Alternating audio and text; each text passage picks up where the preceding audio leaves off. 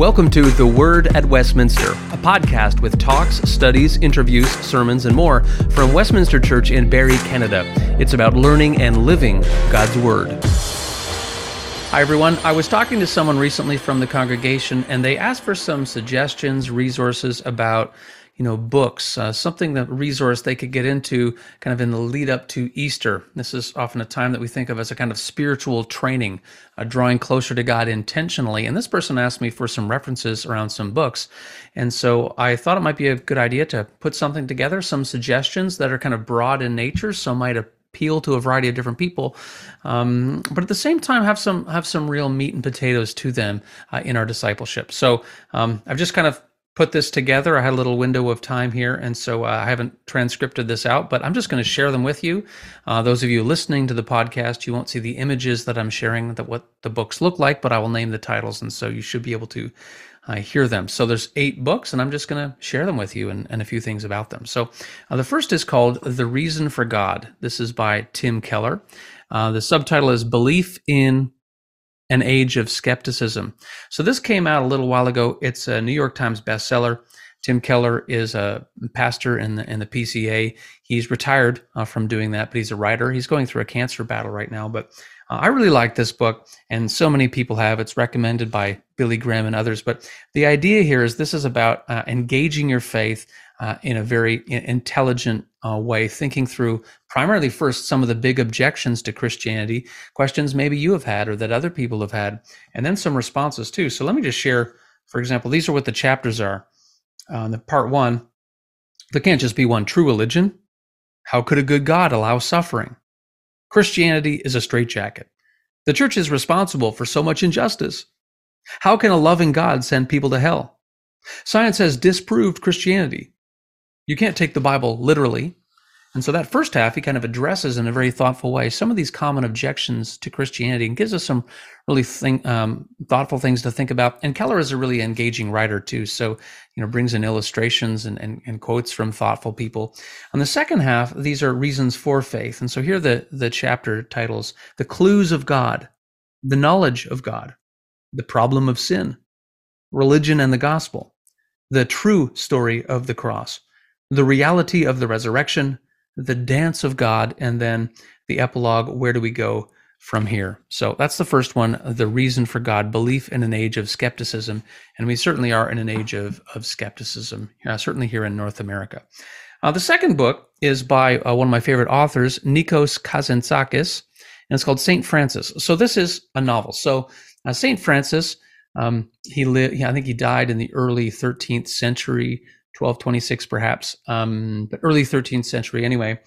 And we know some things about him, uh, his life, the Little Flowers of St. Francis.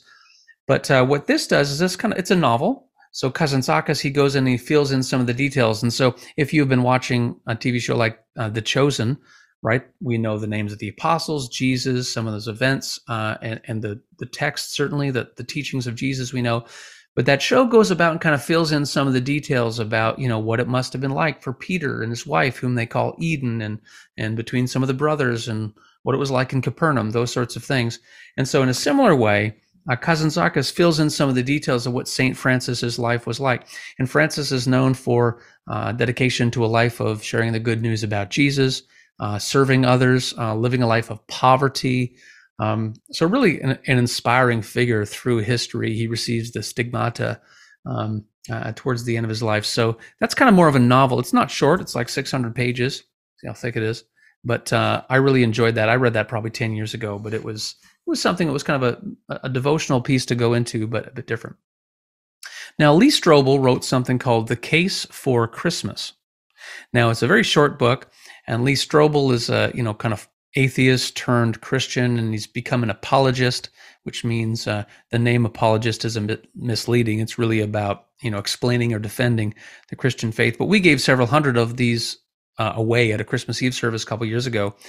But uh, he has just come out with the case for Easter. So I printed out. That's what the that's what the cover looks like. Uh, a journalist investigates the evidence for the resurrection. Also, pretty small book. And so what he goes through and says, okay, this is this is the foundation of the Christian faith. You take the crucifixion away, and and and nothing else matters. The whole we all go home. They'll, nothing makes sense. So he goes through, you know, uh, exploring the evidence from a rational perspective about the claims of the resurrection. So, especially at this time of year, that might be something good. A little while ago on the podcast, I had the opportunity to interview Tom Rainer, who is the former CEO of Lifeway. He is the president of Church Answers. He writes a lot of books, and we were talking about the difference between uh, being a church member and a church consumer. And um, one of his books is called I Am a Church Member. And so it's really short, it's like 60, 70 pages.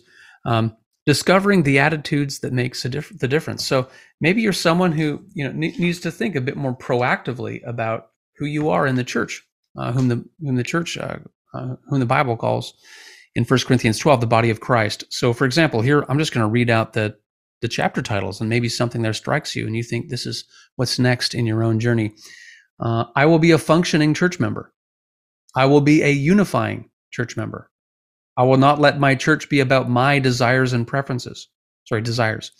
I will pray for my church leaders. I will lead my family to be healthy church members. I will treasure church membership as a gift. So maybe that's something that, that interests you. Uh, the next book is called Celebration of Discipline, and this is a classic, The Path to Spiritual Growth by Richard Foster. So, when it comes to spiritual disciplines, these are habits and practices we do which uh, help us to draw closer to God and which God sets out for us. And so, you know, Bible reading or study, or prayer, or fasting, or worship, or uh, meditation, meaning like Christian meditation, reflecting on God's word. Uh, anyway, so this is this has really grown as a classic, and so this has helped me personally. I know it's helped a lot of people, and this is meat and potatoes, folks. So um, let me just read you something from kind of the opening chapter. He says, "Superficiality is the curse of our age. The doctrine of instant satisfaction is a primary is primarily is a sorry is a primary spiritual problem. We must not be led to believe that the disciplines are for spiritual giants and hence beyond our reach." Or for contemplatives who devote all their time to prayer and meditation. Far from it. God intends the disciplines of the spiritual life to be for ordinary human beings. People who have jobs, who care for children, who must wash dishes and mow lawns, etc. In fact, the dis- disciplines are best exercised in the midst of our normal daily activities. And so, this is something you want to go deeper and richer. This is someone who wants to take their own growth um, in discipleship quite seriously. Richard Foster's Celebration of Discipline. You, discipline. You can get that in a variety of different um, versions. Uh, J.I. Packer.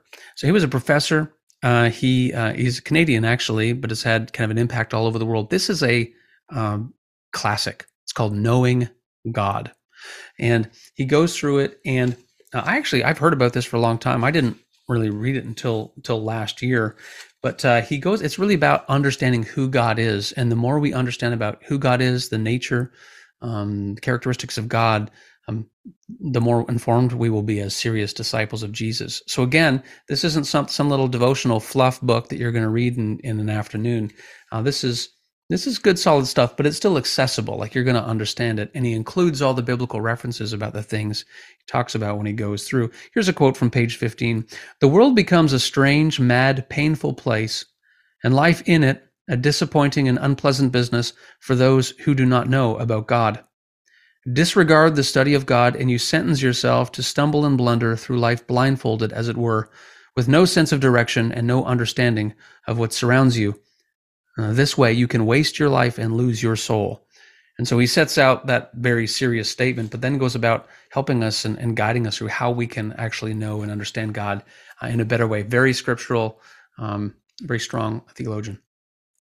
Next, uh, this is again a classic. So this is talking about books that are going to help us grow deeper, right? So I'm sharing with you some what I think are significant works from the, from the course of history. So this is called The Cost of Discipleship by Dietrich Bonhoeffer.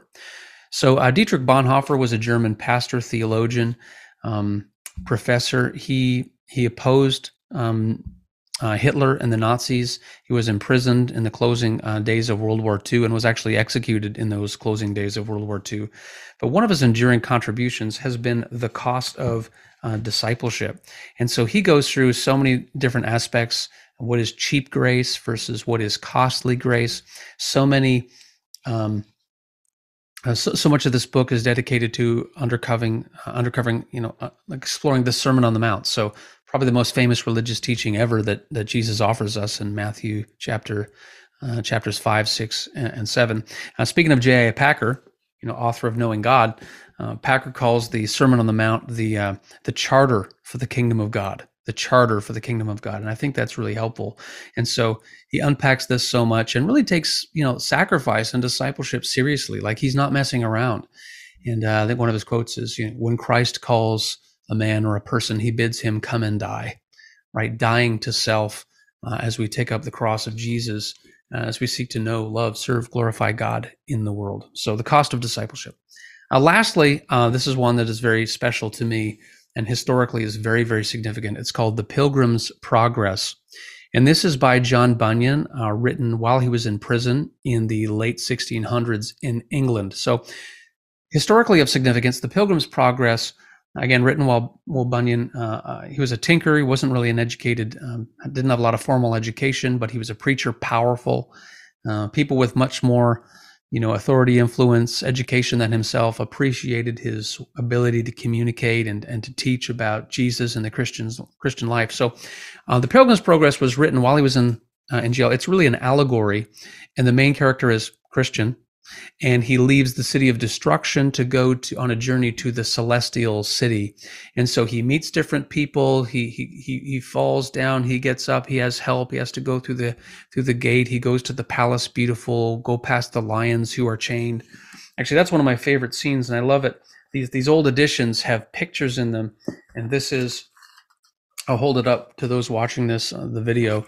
This is, uh, Christian, uh, going between the lions, but the lions are changed and chained to the wall, and so they can't really um, they can't really threaten or, or hurt him. But this is a, a, test of faith, and he goes to the palace of Be- beautiful, and uh, it's it's made by the the Lord of the Hill for the relief and security of pilgrims. Uh, so it's written really well. So it goes through as he goes to the through to the celestial city, and then uh, part two is his family uh, coming through, also uh, making their way in in Christian's own footsteps. So this is really rich. Now, let's just let me give you a quick insight about the historical significance of this. So this has inspired and encouraged millions of Christians all over the world. And so for over 300 years, it has it has done so. It's been translated into about 200 languages, and it is um, it is the um, highest selling or most selling devotional work in the English language outside of the Bible which is really an amazing accomplishment. I will give a little footnote that it is written in older English. So, you know, you really kind of have to, you know, you have to sort of get a feel for it as you go along. And so that might be a bit of a stumbling block for some people. If you can, I encourage you to use it, to read it in the original English. Uh, older English. But if you can't, there are newer versions of it. So look for, you know, the Pilgrim's Progress in updated language, and there are newer editions where the the language sounds a bit more um, bit more current. So those are eight books, and and maybe there's something in there that will be a help to you as you seek to grow closer to God. As it says in James four verse eight, "Draw near to God, and He will draw near to you." Let's read and grow as disciples in the footsteps of the risen Jesus.